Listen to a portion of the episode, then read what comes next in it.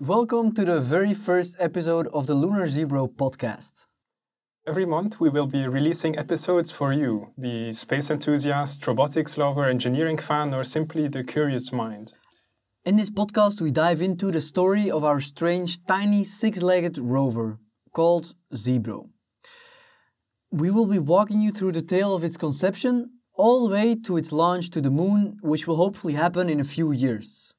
We will approach this each time with unusual angles. For this episode, for example, here's a question to you What does a zoo, a classroom full of kids, and a small, curious schoolgirl have in common with our Zebro? Well, listen along as we start with the birth of our lunar Zebro. We choose to go to the moon. Five, When it is launched and it works, four, the world will be different. Three, something that I work on could actually be two, on the moon one day, one. and I'm still a student. Tranquility Base here. The Eagle has landed. So, this will be the story about our cute little robot that will go to the moon. But where do we start? Uh, I think we can start from the very beginning and just introduce ourselves. So, I'm Marnix from the media team uh, at Lunar Zebro. And I'm Corneel, also from the media team at the Lunar Zebro project here in Delft uh, at Technical University. Mhm. Yeah, and I think we should start this episode with uh, Chris Verhoeven. He will be the main character in this episode, and you will be also hearing about him in following episodes. But so Chris Verhoeven is a associate professor at the microelectronics department um, at the TU Delft. No, yeah, well, uh, we are talking English, and uh, in English I would be an associate professor. That's uh, Chris Verhoeven. Uh, but uh, in, in the Netherlands you couldn't, wouldn't call me professor, but hoofddocent. But I'm uh, not a uh, full professor uh, uh, anyway, and also by intention. I don't want to be one. So, uh, yeah, basically I'm an engineer. So, an engineer by heart above everything else. Yeah, absolutely. And we had this long discussion with him about Yeah, it went on for a few hours. It was an interesting talk. exactly about many many different things and uh, we will be placing some uh, pieces of uh, this conversation throughout the next episodes as well because he talked about very interesting things one of the noticeable things at least to me was that he was really convinced that engineers would change the world Yeah, the engineers uh, change the world. Yeah, yeah. I have. I, I even made an uh, an, an, an e- equation, uh, the engineering equation, the IR equation. Uh, I can show it to you, but you can write a differential equation that tells you that engineers change the world. The engineering equation. yeah which basically says that the more engineers you have the faster the world will change over time. over time exactly yeah so really a engineer at heart And passionate about his own field, but also for space. He has a real admiration. Yeah, during during the conversation we had, you could really see his face kind of brighten up when he talked about his history with space and, and the Apollo landings which he assisted to. Uh, it's like a, like a boy's dream. Uh, when I was young, I was looking at Thunderbirds rockets. I'm from the generation that has seen uh, the Apollo landing and so on. So, so that, that was this wonderful world that I entered uh, in. And he was also um, one of the um, most important professors, let's say, creating the Delfi C3 satellite. You know, the, The microsatellite of the TU Delft. that, by the way, yesterday had its birthday. It uh, was uh, 30 years old and it's still alive. So still a functional, uh, functional satellite in, in, in space. 13 years. That's quite a lot for a tiny CubeSat. So he will be the main protagonist, let's say, of this story. But let's, um, instead of talking about Chris, because this podcast is about the Lunar Zebro, let's actually describe what the Lunar Zebro is. Yeah, that's uh, important. So Lunar Zebro is a student team at the TU Delft. It's a faculty project of the TU Delft, but also students from, for example, Inholland Hogeschool are joining.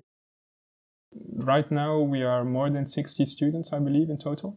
All different disciplines and nationalities, which make an interesting diversity. Exactly.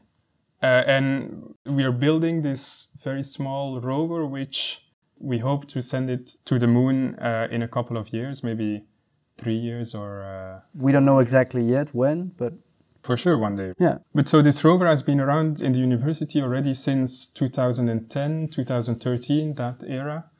Uh, but the lunar Zebro actually started in 2017. Yes. So not so long ago. So before it was just a Zebro, which is in Dutch the zesbenige rover, six-legged uh, rover, and the lunar Zebro is uh, came about when we actually thought of putting up a mission to the moon. Uh, so the rover has six legs. Yeah, but let, let's let's look at it in a big way. Uh, this is Gillian Audebert. She's our chief engineer at Lunar Zebro. The big picture is that the lunar Zebro is a small rover, I would say. Yeah, so very small uh, rover. How, how small? Maybe you've heard it in the trailer episode. It's basically the size of an A4 sheet, which is not much taller than your index finger, I guess. The lunar Zebro is basically just a six legged rover, and that's what makes it special from other rovers, I would say. Yeah, these six legs, it's not just legs, but they're C shaped legs, which allow it basically to climb on obstacles higher than what you would be able to climb on when you use wheels, for example. So that's really, when you see our Zebro, I recommend you to Google it because then you really see how strange it looks. That's the first thing you notice. But this design did not come from the TU Delft. The leg concept comes from another project, the RHex project from the States, um, and that was brought over to TU Delft, I think back in 2013. So yes, it's a um, small kind of A4 sized box with six uh, C-shaped legs. Also, in terms of mass, it's only two and a half kilograms, which is extremely light for a, lo- a rover which will go to the moon. We actually hope to be the smallest and the lightest rover on the moon. So far. And it has a very peculiar walk with those six legs. Yeah, indeed, a very peculiar uh, walk, which resembles that of a uh, living creature.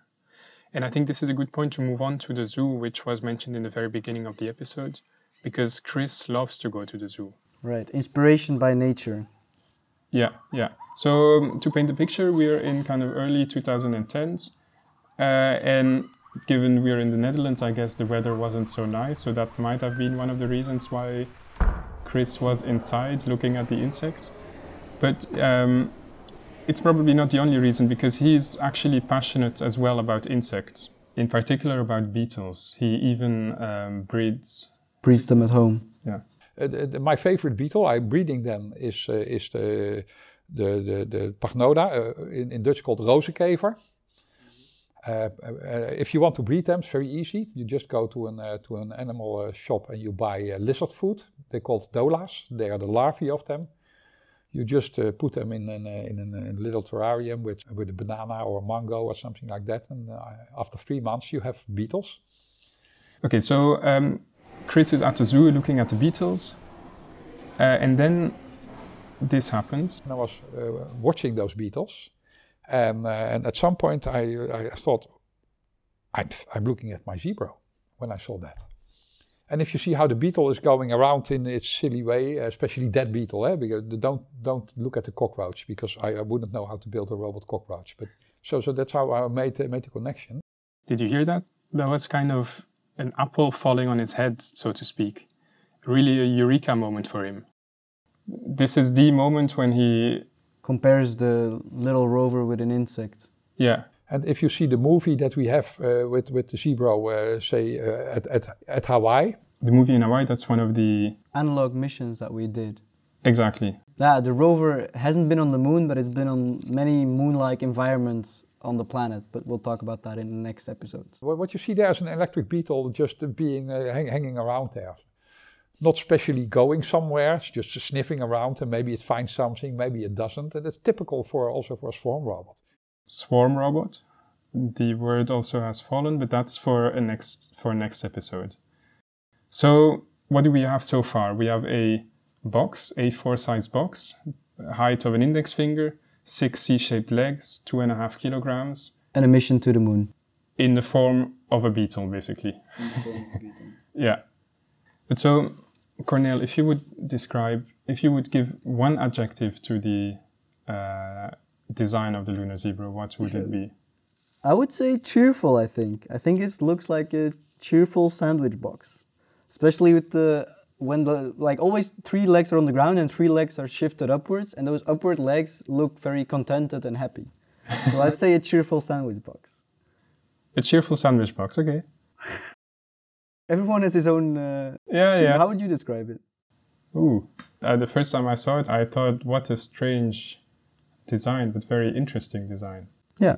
But uh, but I do agree with cheerful sandwich box. I, I like it. But our um, Chief engineer. yeah, our chief engineer has a different adjective she uses. Some other team members don't agree, but I would describe it as cute, especially because of the two eyes or the cameras on the front that look like two eyes. Those cameras, we haven't talked about it. That's like a technical feature of the rover. They're very interesting because they're an in-house built uh, camera system called Shrimp, small high-resolution independent modular photographer. And the camera also actually has a, a mass of less than three grams. It's there to uh, detect obstacles at two meters distance maximum, and then it can take any necessary uh, actions according to what it sees. Hmm. Yeah, yeah. So it's thanks to these cameras that uh, some people would describe it as cute, I guess. Yeah. Something we didn't mention yet so far is that on top of the Zebro, You have the solar panel, which can be deployed from 0 to 90 degrees, depending on what's best for where we are on the moon. And that is what uh, we would say is the source of food for the beetle to stay alive, keep walking. Exactly, yeah. I think I like this expression source of food because it will be relevant in uh, in the second eureka moment. Uh, That Chris had. Yeah. Yeah.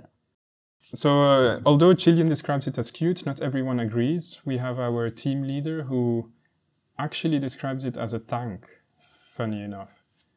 Uh, a tank, uh, in a way, he's also right, I guess, because in the end, the, the rover has to go to the moon. You need a tiny tank to survive all the conditions on the moon for sure. Because it brings a lot of challenges uh, that we don't have on Earth uh, with it. Like the vacuum, temperature. Speaking of the temperature, um, it's you have to imagine really extreme temperatures. It depends, of course, where on the moon we'll be, but at the South Pole, in the coldest, coldest areas where we probably won't go, but it can get up to minus 230 degrees Celsius. 230 degrees.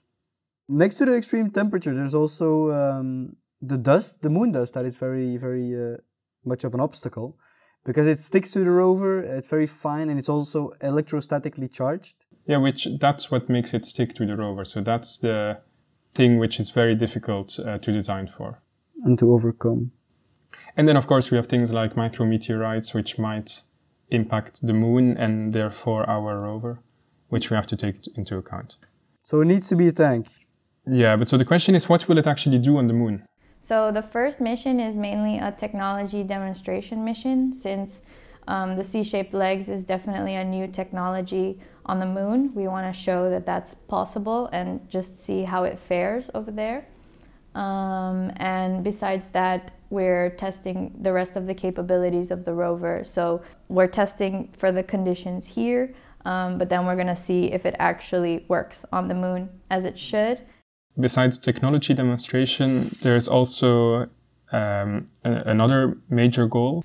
Um, so the main goal is to walk at least 200 meters away from the lander, and then uh, at the end probably walk back to the lander before the night comes, so that we know where it ended up, basically.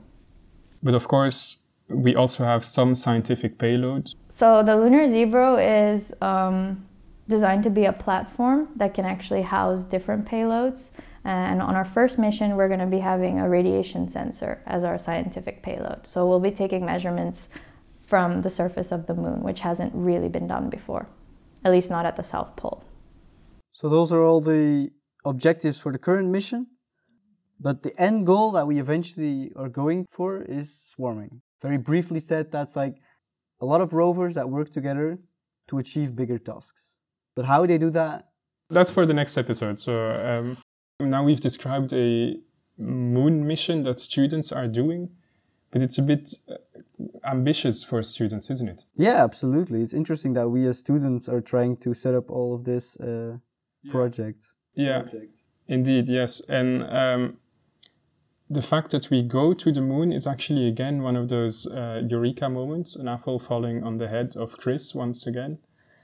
Um, but for this, we have to again go back to the 2010s, 2013, or maybe a bit later. Uh, Chris basically likes to talk a lot about his research. He even finds this as Part of his duty that Exactly. he has to do. Like he likes about to talk about it now, and he always has.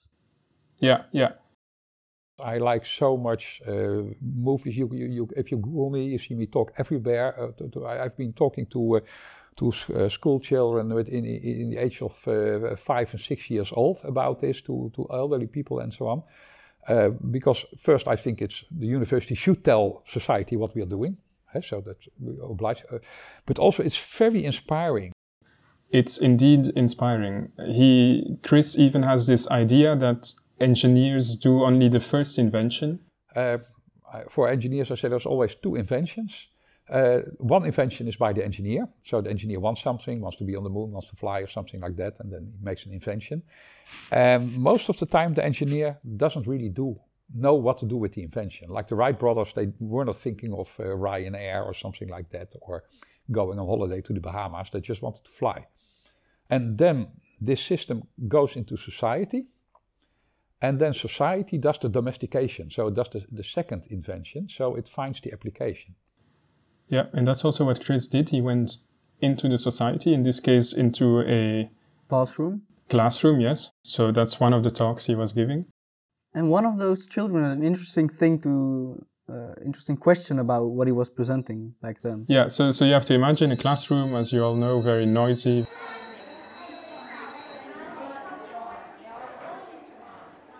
But I'm sure Chris, in the way he talks, he must have uh, captivated the students.